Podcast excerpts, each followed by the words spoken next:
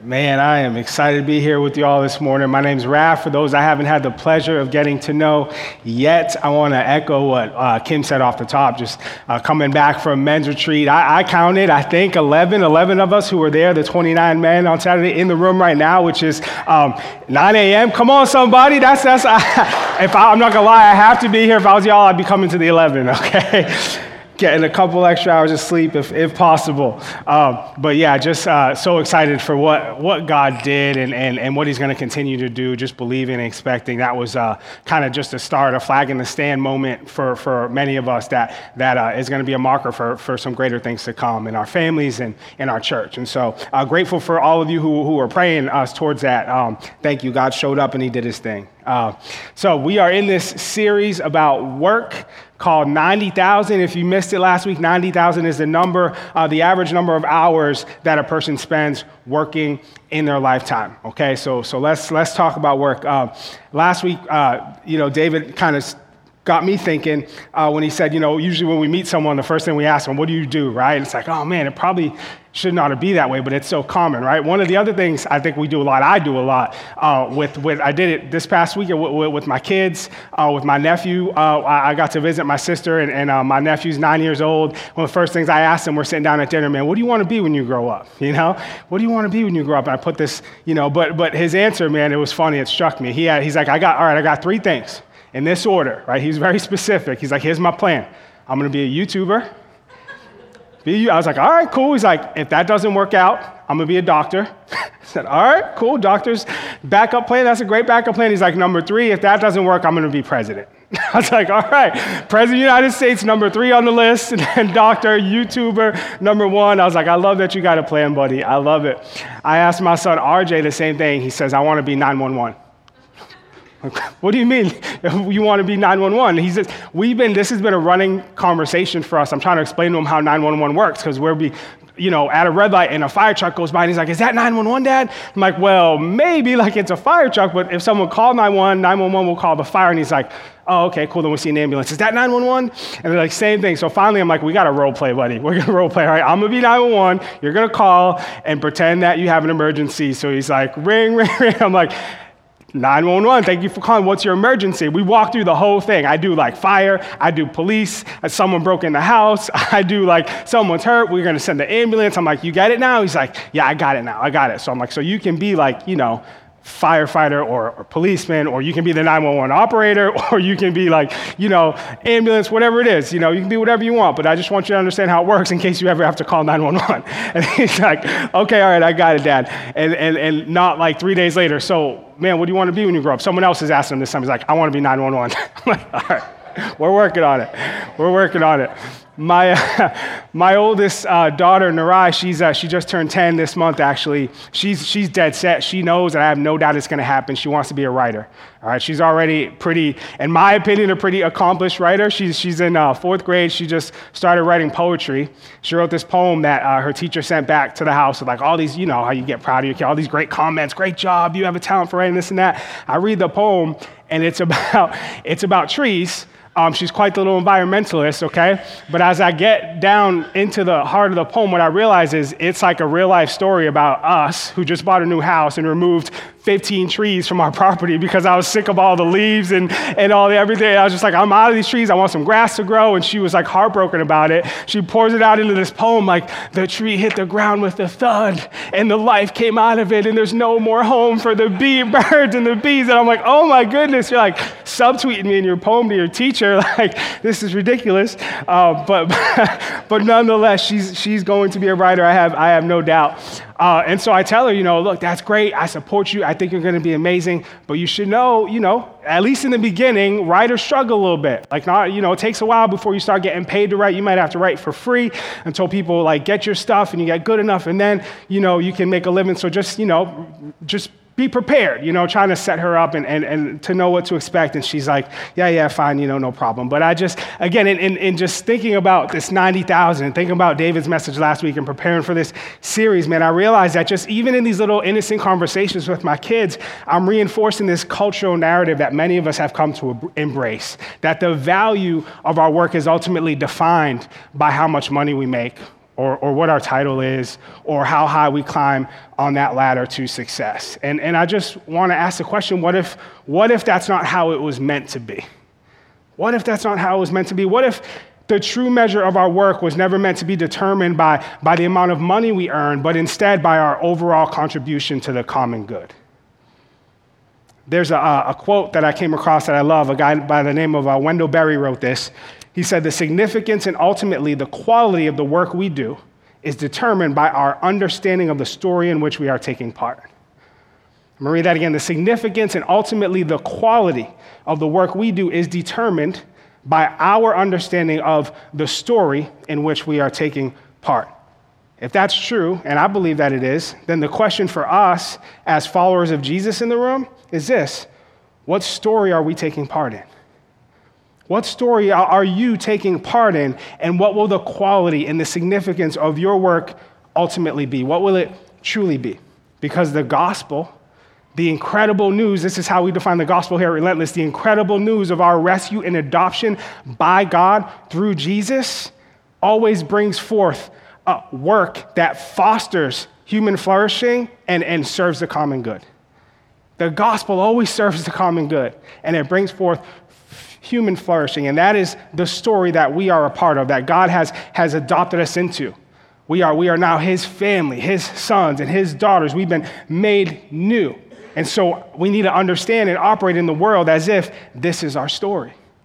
This is our story. And yet, most Christians, regardless of what our job is, still struggle to connect our faith and our work on a daily basis.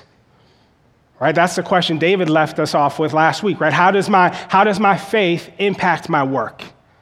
How does my faith impact my work? How does the gospel affect every other area of my life? And what does the Bible say about work?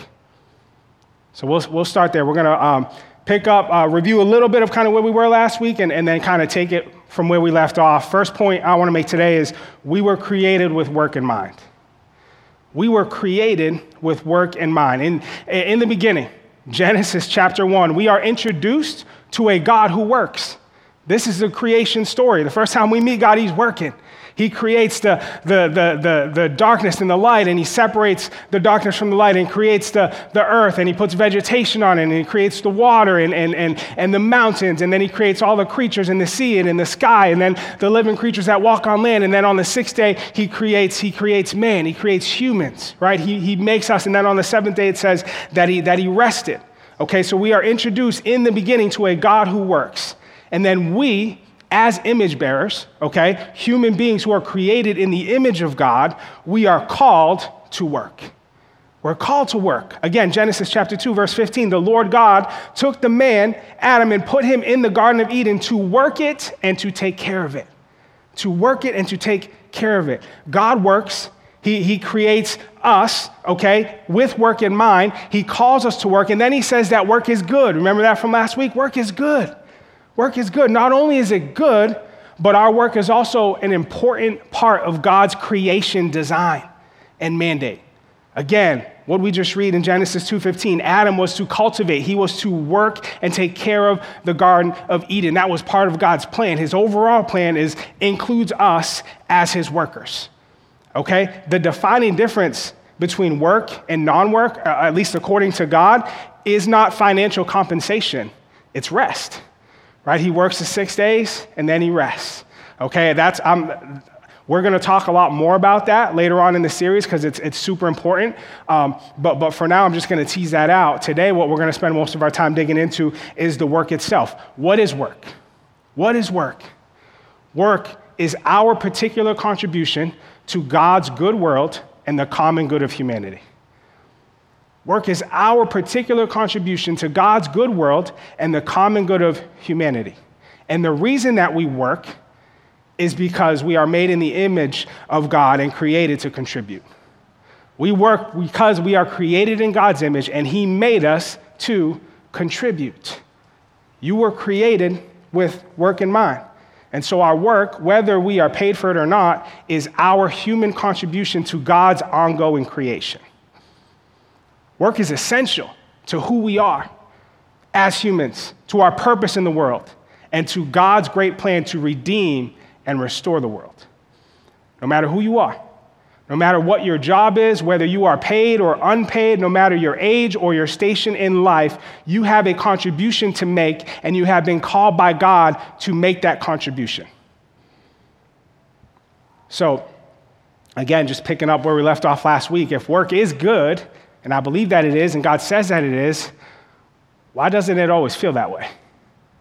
If work is good, why does it, quite frankly, feel so bad sometimes? Why is it such a struggle sometimes? Why is it so stressful and frustrating and, and, and, and come along with so much pain sometimes? As we saw in, in Genesis chapter 1 and 2, God didn't design it to be that way. He didn't design work to be, uh, human work to be frustrating or stressful. Work was never supposed to be a pain. In fact, God designed it to be the opposite. Work was supposed to be a pleasure, an exhilarating pleasure, something that brings you joy and satisfaction. That's how God designed it to be. But in Genesis chapter 3, because of what's known as the fall, when the first humans, Adam and Eve, disobeyed God and decided to stop trusting Him and instead go their own way, sin entered the world. And work itself was impacted by a curse. And from that moment on, we see sin's devastating effect on, on work. Okay, so, so what, what scripture teaches us is that in this fallen and broken world, God's original plan his original design for work was corrupted by sin. And now, work, my work, your work, whatever it may be, is not at all what it was supposed to be. Okay, so let's take a look at it. What exactly happened? How did that work out? Uh, Genesis chapter 3, verse 17. To Adam, he said, This is God speaking to Adam.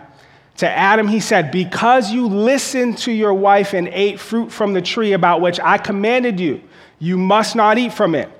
Cursed is the ground because of you. Through painful toil, you will eat food from it all the days of your life. It will produce thorns and thistles for you, and you will eat the plants of the field. By the sweat of your brow, you will eat your food until you return to the ground, since from it you were taken, for dust you are, and to dust you will return. Man, I'm just, I'm struck every time I read that by the, the far reaching consequences of that curse. Think about it for a minute. The very nature and the context of human work was fundamentally changed forever. Forever in that moment. I just re- read those, if you read those verses again, man, it, it will produce thorns and thistles for you by the, by the sweat of your, of, your, of your brow.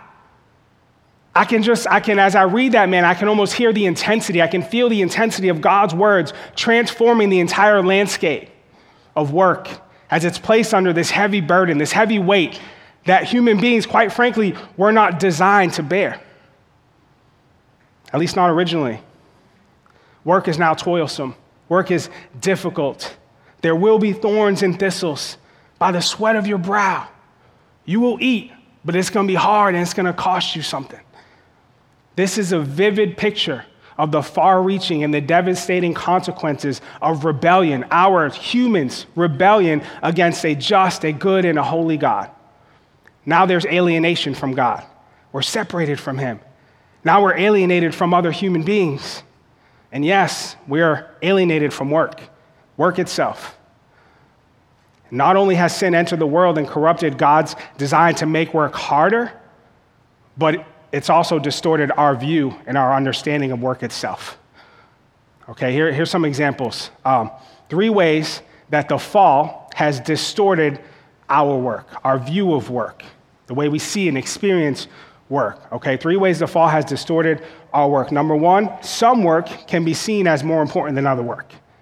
Now, in this fallen world we live in, we look around and we see some work as more important than, than other work. The best example I can think of in this is, is um, and this is, this is just true, I'm not trying to bring up bad or painful memories for anyone, but I think back to the pandemic in the beginning and the lockdown when we all had to stay in our houses, right? And the only people who were allowed to go to work were who? Essential workers, right? And, and now I am not disagreeing or I don't want to have that argument or who's essential, who's not, I don't care. The point is, there, first of all, I think we can all agree that, that the world would stop if some people stopped doing what they needed to do, right? And so these emergency services and, and, and, and nurses and doctors and hospitals and, and the people who bring food and, and so, so on and so on. And who decides who's essential and who's not, how to make that list, I don't know. My point is this, okay? We kind of agreed as a culture, and we still see that today, that, that we view some work as more essential than other work.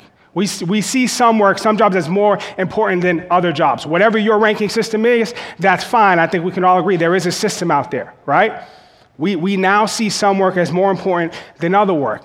That's fine for the world. That's fine for culture, okay, to do that. But according to God in his kingdom, as Christians, we need to understand that, that in, God's, in God's eyes, in his view, in his kingdom, we are all essential workers. We are all essential workers. There's another quote I love. This one's by a, a British woman named Dorothy Sayers. She said, The only Christian work is good work well done. The only Christian work is good work well done. In other words, there is no higher calling in, in, in Christianity when it comes to work and jobs. My work as a pastor is not more Christian than your work in whatever field you work in, wherever God has you, whatever He calls you to do. And the common thread in all of our work is faithfulness.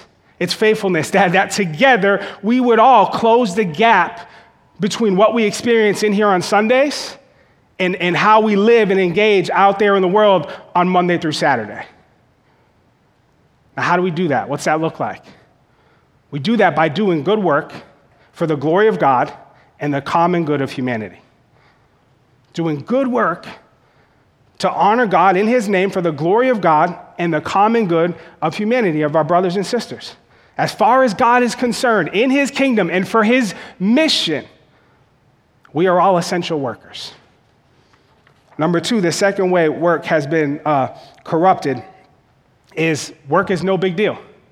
Now, there are some people who, who, who believe and feel and see, or, or maybe have been told the lie and adopted it as truth, that, that their work doesn't matter, that it's not a big deal. And so, as a result, they don't end up contributing. They, they fail to join God in His mission, and, and they end up missing out on their calling, on their true calling.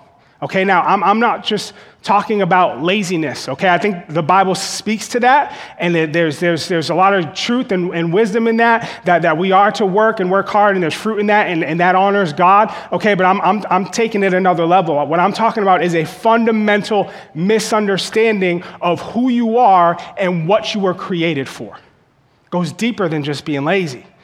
I'm talking about we were made in God's image and created to contribute, to take part in his ongoing story of redemption and restoration in the world. And so, by definition, your work matters. Your work matters. No matter where you are, what you're doing, your work, your contribution to what God has called you to do for the common good of humanity, it matters. It's essential. Which brings me to the third way work has been corrupted. Now, some people see work as too big a deal. They're like, hold on, Pastor, you just said work is not a big deal. And then you said, some people see it as not a big deal. Then you said, but it is a big deal. Now you're saying, don't make it too big a deal. Let me explain. Your work matters in the context of your relationship with God as an image bearer, okay? And when it's inspired by the gospel and empowered by the Holy Spirit, your work absolutely matters. And that is a big deal okay? But outside of that context, work can easily become an idol. Work can easily become something that it wasn't, it wasn't meant to be. And all of a sudden, we hold it up above our families, above God, above, like it becomes a priority that's bigger than God ever designed it to, to be. Okay, and that's where we get workaholism. That's, that's, that's when, when uh, you start focusing so much on, on, on, on yourself and your work and what can you accomplish that materialism takes hold. Okay, that's, that's when sometimes your vocation becomes your identity. All of a sudden, you start defining yourself by the work that you do, by how you earn a living, when that's never how God intended it. And, and, and I'll tell you, that last one right there, that's where I lived most of my life. That's, that's, that's, that's um, how my understanding of work has been distorted for much of my life. I started working pretty much as, as soon as I could. Uh, the day I turned 15, man, I went out and got a job. I, I broke my dad's heart. I quit the baseball team. I hate, he, he wanted me to play baseball. I hated baseball. I played it for him, okay? but as soon as I turned 15, I was like, Dad, I'm sorry, I quit the baseball team. I'm going to get a job. I need money. I got to work. He's like, oh, well, what if I give you an allowance? I'm like, nah, that ain't going to cut it, man. sorry, Dad. Baseball is gone. but, but even before that, man, that was 15. Before that, man, when I was in third grade, that was my first official job when I was 15, scooping ice cream. When I was in third grade, man, I had, I had a little hustle going on. I had my, like, I don't know if you all know, they, I think they still do this in public school. We used to have, there was free lunch, reduced lunch, and full lunch, right? And so reduced lunch, our free lunch was obviously free. Reduced lunch was 75 cents. Full lunch was $1.25. So I would, I got free lunch, right? And so I would come in, get my free lunch ticket in the morning. I go find my friend who got, had to pay full lunch, $1.25, and I'd sell him my free lunch ticket for 75 cents. And he got to pocket 75 and I got to pocket 75. And it was great. It was like $3.75 a week I was making almost 30 years ago. That was like a happy meal, okay? My parents like, where did you get this money? I'm like, don't worry about it. I'm good. I'm good, right? And so um, I'm just saying from, from a very young age, I realized, and, and for me, earning money, work was a way to independence. It was a way for me to kind of separate myself. I grew up in a big family. Uh, I got four sisters and a brother. Both my parents work full time, they work hard. Um, they did great by us. And so please don't hear me com- complaining or, or disrespecting them at all. Okay, we had everything we needed, everything we needed, and a whole lot of love. We rarely got what we wanted though, okay? And for me, especially as I got older, when I would ask for stuff and know that I was, um, I did everything I could to, to, for them to say yes and the only answer was no because we can't afford it, I just, after a while, I got sick of hearing that. And I was like, I'm gonna take this in my own hands. That's not gonna be the reason I miss out. I can't go to the movies with my friends, or I can't, you know, whatever, um, go here or do that. And so, man, I just, I started working hard. I started making my own money. And from that moment on, I started to kind of just take care of myself and do things on, on my own. Um, again, I just didn't wanna depend on my parents anymore as much as I love them. And that led me to a lot of some good pride like pride, you know, there, there's, there's some good, healthy pride in, in, in having a, a, strong work ethic and, and learning how to work hard and being a part of a team. And, and that's good for your self esteem and your confidence and things like that. And so, in so many ways, that helped me. I remember one time uh, when I was a kid, my dad, actually, many times, he, he used to say this all the time, but, but uh, whether it was cleaning my room or uh, it was my turn to do the dishes or just sweeping the floor in the kitchen or whatever, like if I just did a rush job or did it too fast or just trying to get it done and it wasn't to his expectations or good enough, he would say, Hey, come here. Look at that room, man. You, you okay with that? You, you, you think that looks all right? You all right walking away? And of course, in, in my mind, I'm like, Yeah, that's why I left. Like, yeah, I think it's great. He's like, No, no, no, no. That work has your name on it. That has your name on it. That's a representation of you. When you walk away from that, you're saying, Hey, this is what I'm about right? This is and, and man i took that to heart and that, that, that i brought that with me into most of my life. And, and quite frankly it served me well in pretty much every job i've ever had. It helped me to, to, to thrive in the workplace and, and, and um, you know do well and rise up and, and, and, and all that stuff okay? And so in a lot of ways it was positive.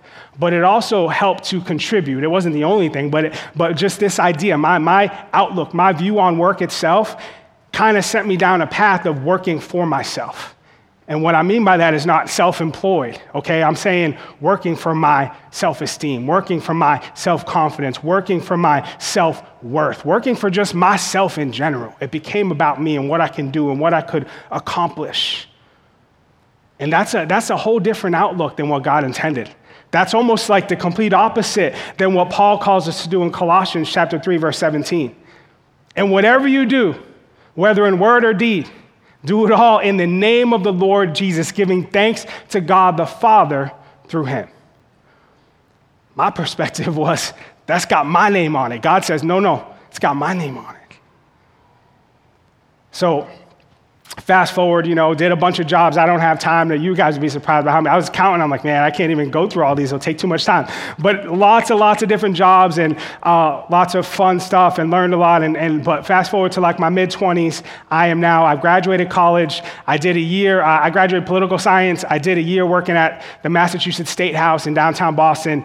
And, uh, and I worked as like a Senate page. I was a gopher, like in the Senate president's office, basically. And I hated it. I was like, this isn't for me. And I worked construction my whole life growing up in, in high school. So I was like, I'm going back to construction. I started bartending nights and I'm working construction full time during the days. Uh, and, and, so making pretty good money, working my butt off. Um, at this point, I thought I had everything I wanted. I got an apartment with my cousin who was like my best friend in the city. We're living it up. You know, if I'm not uh, working, then I'm, then I'm partying. I got kind of money to burn in, in my mind, in my stupid young mind then. Uh, and and, and uh, from the outside, everything seemed great It seemed awesome, right? But, but, but again, I'm getting a little older, and, and internally things are starting to change for me.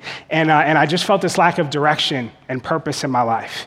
I felt like I just, I was created for something more, like I needed something else. I wanted stability, I wanted security, but I also wanted to do something that mattered. I wanted to be a part of something that, that, that was bigger than me. I wanted to be of service to others. Like I'm just sitting down making a list of all the things. Man, what do I want my life to be? Because this isn't it. What can I do? And, and, and, and I landed on, uh, uh, you know, even going back to a kid, I, I kind of had this dream and, and I kind of got, I, I came back to it. I wanted to be a firefighter. And I was like, man, I, I, knew some guys in my town who were on the fire department, and man, they worked too. Uh, first of all, there's something about, you know, people who are going into a place when everyone else is going out. Like just the honor and the, and I was like, man, and the brotherhood they had. And man, you're like, again, it, it scratched all the itches, being of service, being a part of something bigger than myself. And, uh, you know, I, I, like I said, I, I had, uh, I knew some, some people who were on the fire department in my town. They worked two 24 hour shifts a week. And so they all had like separate, like side jobs as well and good benefits and all that stuff. And it was like, man, this is it. This could set me up for what I want a future and a family. I had been dating my, my future wife uh, at the time, Misty, for, for a couple years. And we were talking about, uh, you know, settling down and getting serious. And so it's like, I need to get my life together. This is it. I, set, I have my sights trained on becoming a firefighter. And, uh, and uh, I think it's probably true most places you go, but at least where I grew up in Boston, it's really hard to get on the fire department. You pretty much got to know someone who, who uh, like your, your they call them legacies, like your dad or your grandfather and your uncle or fire, like you get preference. Um, or uh, if, you, if you served in the military, you get, you get preference as well. And so the way they do it is every year they would hire a couple of people um, and, and, and they, they compile a list based on your test scores and all this stuff, and they just hire off of that list every, every year, every couple years. So, so turns out they're going to hire, I got where they're going to hire six guys. I'm like, man, I got a shot. I can do this, man. I'm like, this is a year and a half out. I start training. I start studying. Like, I'm, I'm running. I'm lifting weights. I, I got all the old firefighter exams and I'm studying them. I'm cramming like I'm taking the SATs. Test day comes, I knock the written test out of the park. I mean, aced it. Okay, physical exam comes, you got like the 60 pound backpack and these hoses, and you're running upstairs and you got to run around the building and just all this crazy stuff. Oh, I did pretty good on that. Not as well on the written, but I did it good enough on that. Right? I'm like, I think I'm in good shape. And I'm just waiting for results. Two weeks, three weeks. Finally, the list comes out. I go online, check it out. Number three. I'm number three on the list. I did it. I'm to get hired. They're hiring six guys. I'm to be on, right? And, and then uh, I didn't, what I didn't realize was that was the pre- preliminary list. And so about a week later, the official list comes out. And they hadn't put all the, the, the military preference and the legacies on. I went from three to 13. And I'm like, man, just crushed. Now, please don't hear me complain. Like, you serve in the armed forces and protect our country. That's a benefit you deserve, okay? I'm just saying, in the moment, I was crushed. I was crushed, man, because this was the first time for me in my life that I set my sights on something, that I worked as hard as I possibly could, that I did everything the right way, and it didn't work out for me. It didn't work out. And I just didn't know what to do with that. I didn't know what to do. I was lost. I was lost, man. Not only did I not know what to do with it, but I didn't know who I was anymore. And I just, honestly, I was, I, I, it was the first time I, in my life I ever felt depressed. I just kind of sunk into this depression and just didn't know where to go or what to do. And um, man, it was a dark season for me. And what I didn't realize at the time, mostly because I didn't know Jesus then, is that for the majority of my life, from the, from the moment that I, I got my first job, right up until uh, the, the day that I fully um, put my trust in Jesus and decided to live for Him when I was about 30 years old, I had been working that whole time to obtain my significance. In other words, I saw work as the, the way, the only way I can prove myself, that I can prove my value, my worth, not just as an employee, but as a son, as a man, as a, as a future husband to both myself and to the world around me.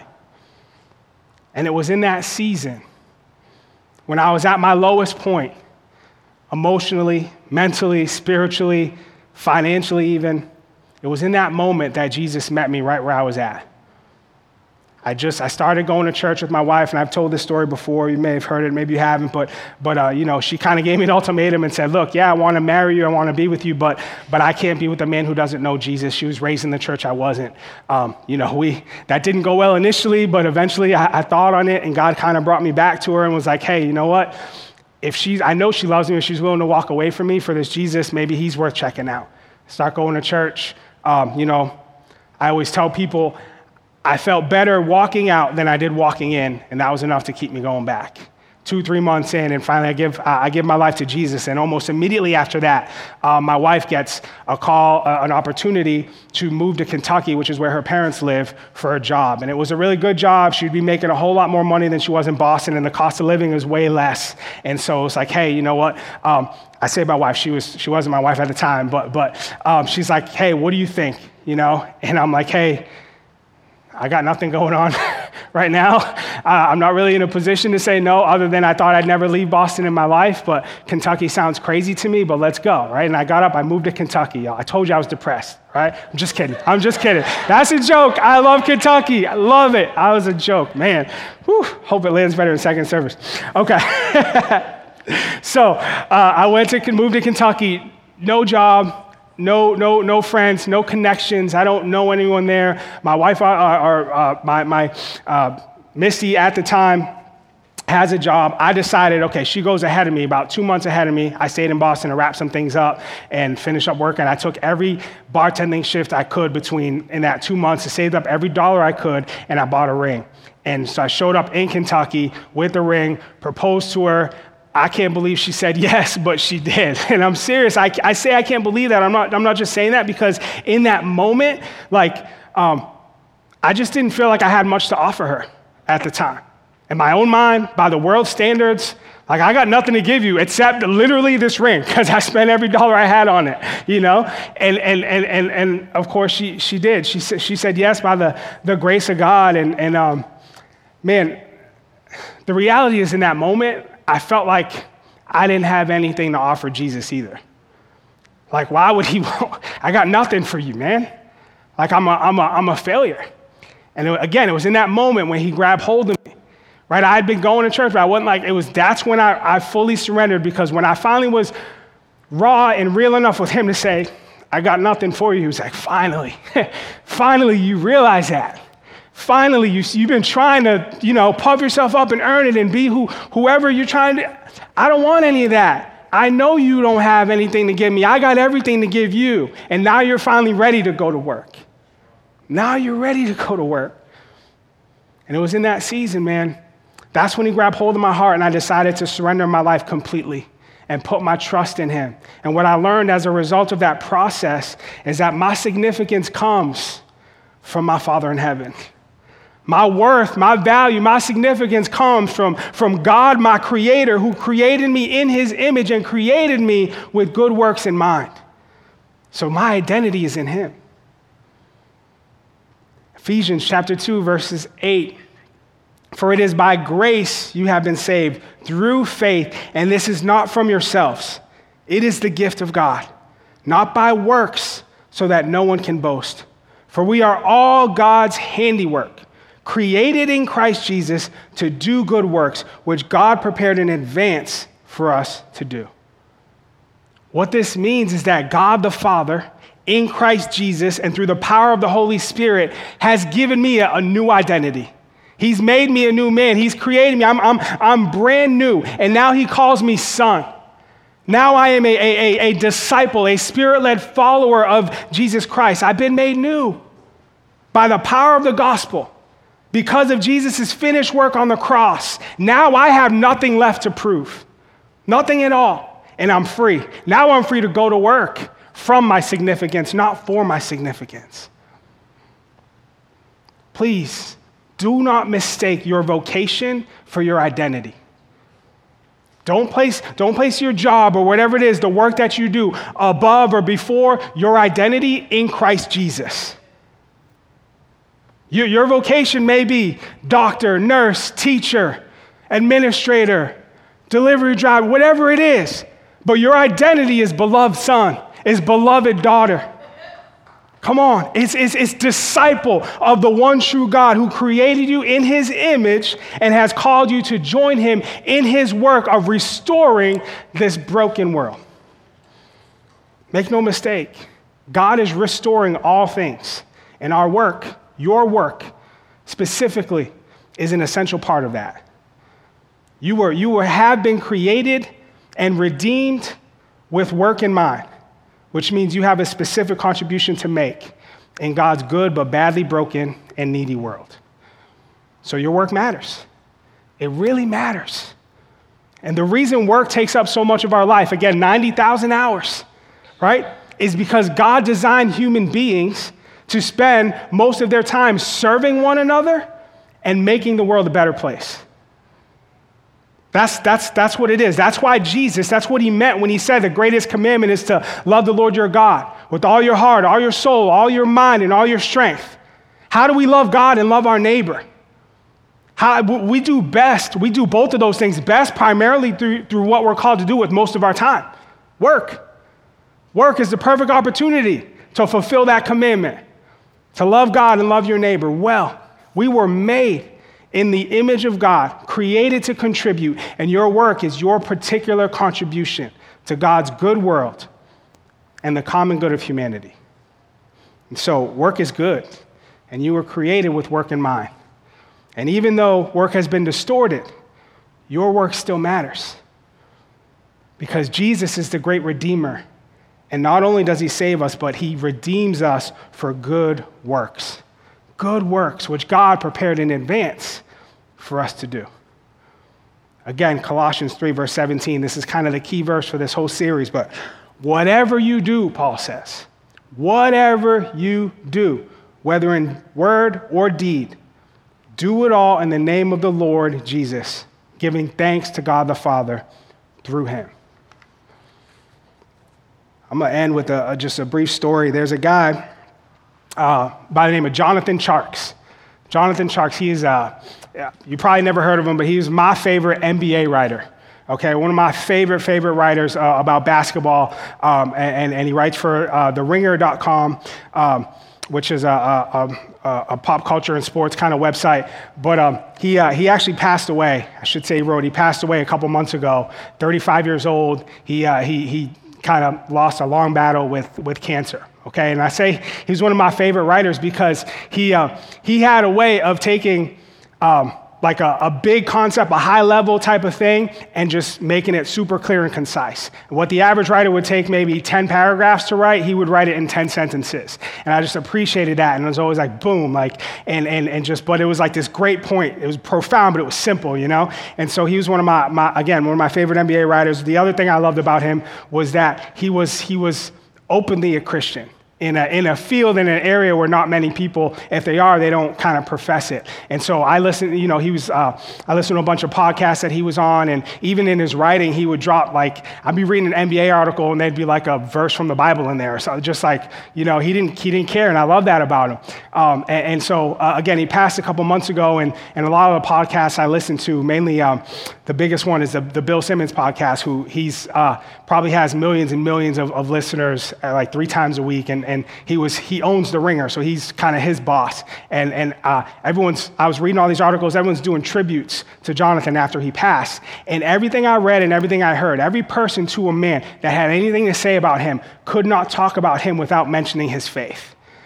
And, and Bill Simmons, again, who's one of the, the most well known sports personalities out there in our world right now, he, he said, Man, I have to say, you know, I, he made me a better podcaster because John was a guy who always took the high road.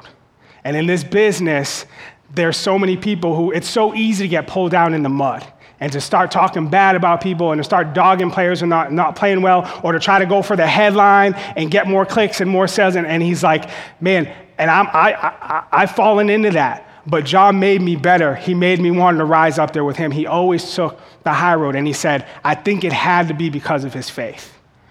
And again, everything I read, everyone's like, man, his faith. There's another guy who said, man, he, he had grown up in the church and kind of went away and wanted nothing to do with Jesus. And he said, John would talk to me about God all the time, almost to the point where it bothered me. And I would get like frustrated with him, like, all right, man, I get it. I don't want to hear it. And he's like, it was almost like uncomfortable, except I was never offended because I knew how much he loved me. So he had a relationship with these people who worked with him, who loved him, that when he passed, not one person can talk about him without talking about what a faithful follower of Jesus he was. And, and, and, and, and it, it manifested in and through him in so many different ways that everyone he worked with knew about it and loved him for it, even if they didn't love Jesus. And I'm just saying, man, what if that was our story? right? From Genesis to Revelation, the biblical story of work tells us that our work matters, that it is necessary, and that it's essential to both reflecting the image of God and accomplishing his mission to redeem and restore our broken world. What if that was our story, Relentless Church? It is. That's the story we're a part of. The gospel changes everything how you see your work, how you do your work, the power to do your work, and who you do your work for. So let's go to work, church. Let's go to work empowered by the gospel and with the help of the Holy Spirit Himself. And let's go out this week and do good work well in the name of Jesus Christ. Amen? Let's pray. Jesus, thank you so much. Thank you so much. I don't, there is so much to thank you for in this life, in this world, me personally, and as I look out in this crowd and see the, the stories and, and, and, and, and what you're doing just in and through Relentless Church and in our community, and, and as I zoom out and just think about the world, and it can be so easy to get caught up in the darkness and the fallen nature and, and, and the things that are hard and stressful and frustrating, God. But thank you that, that, that, that um, Lord, we have a promise in your name and your son, Jesus. Thank you that that's never what it was intended to be, and that's not what it's going to be. And thank you for the opportunity that right now, now in the in between, we're on your team and you put us to work, God. Thank you for that opportunity. I pray you would empower us, God. Fill us with your spirit, God. Let us, God, marinate and, and, trust in our standing in the gospel of Jesus Christ. And I pray that would embolden us, God, to go out there and be who, who you called us to be, wherever you have us. Whatever our work is, God, that we would do it in the name of your Son, Jesus Christ. We love you and we praise you. It's in his name. Amen.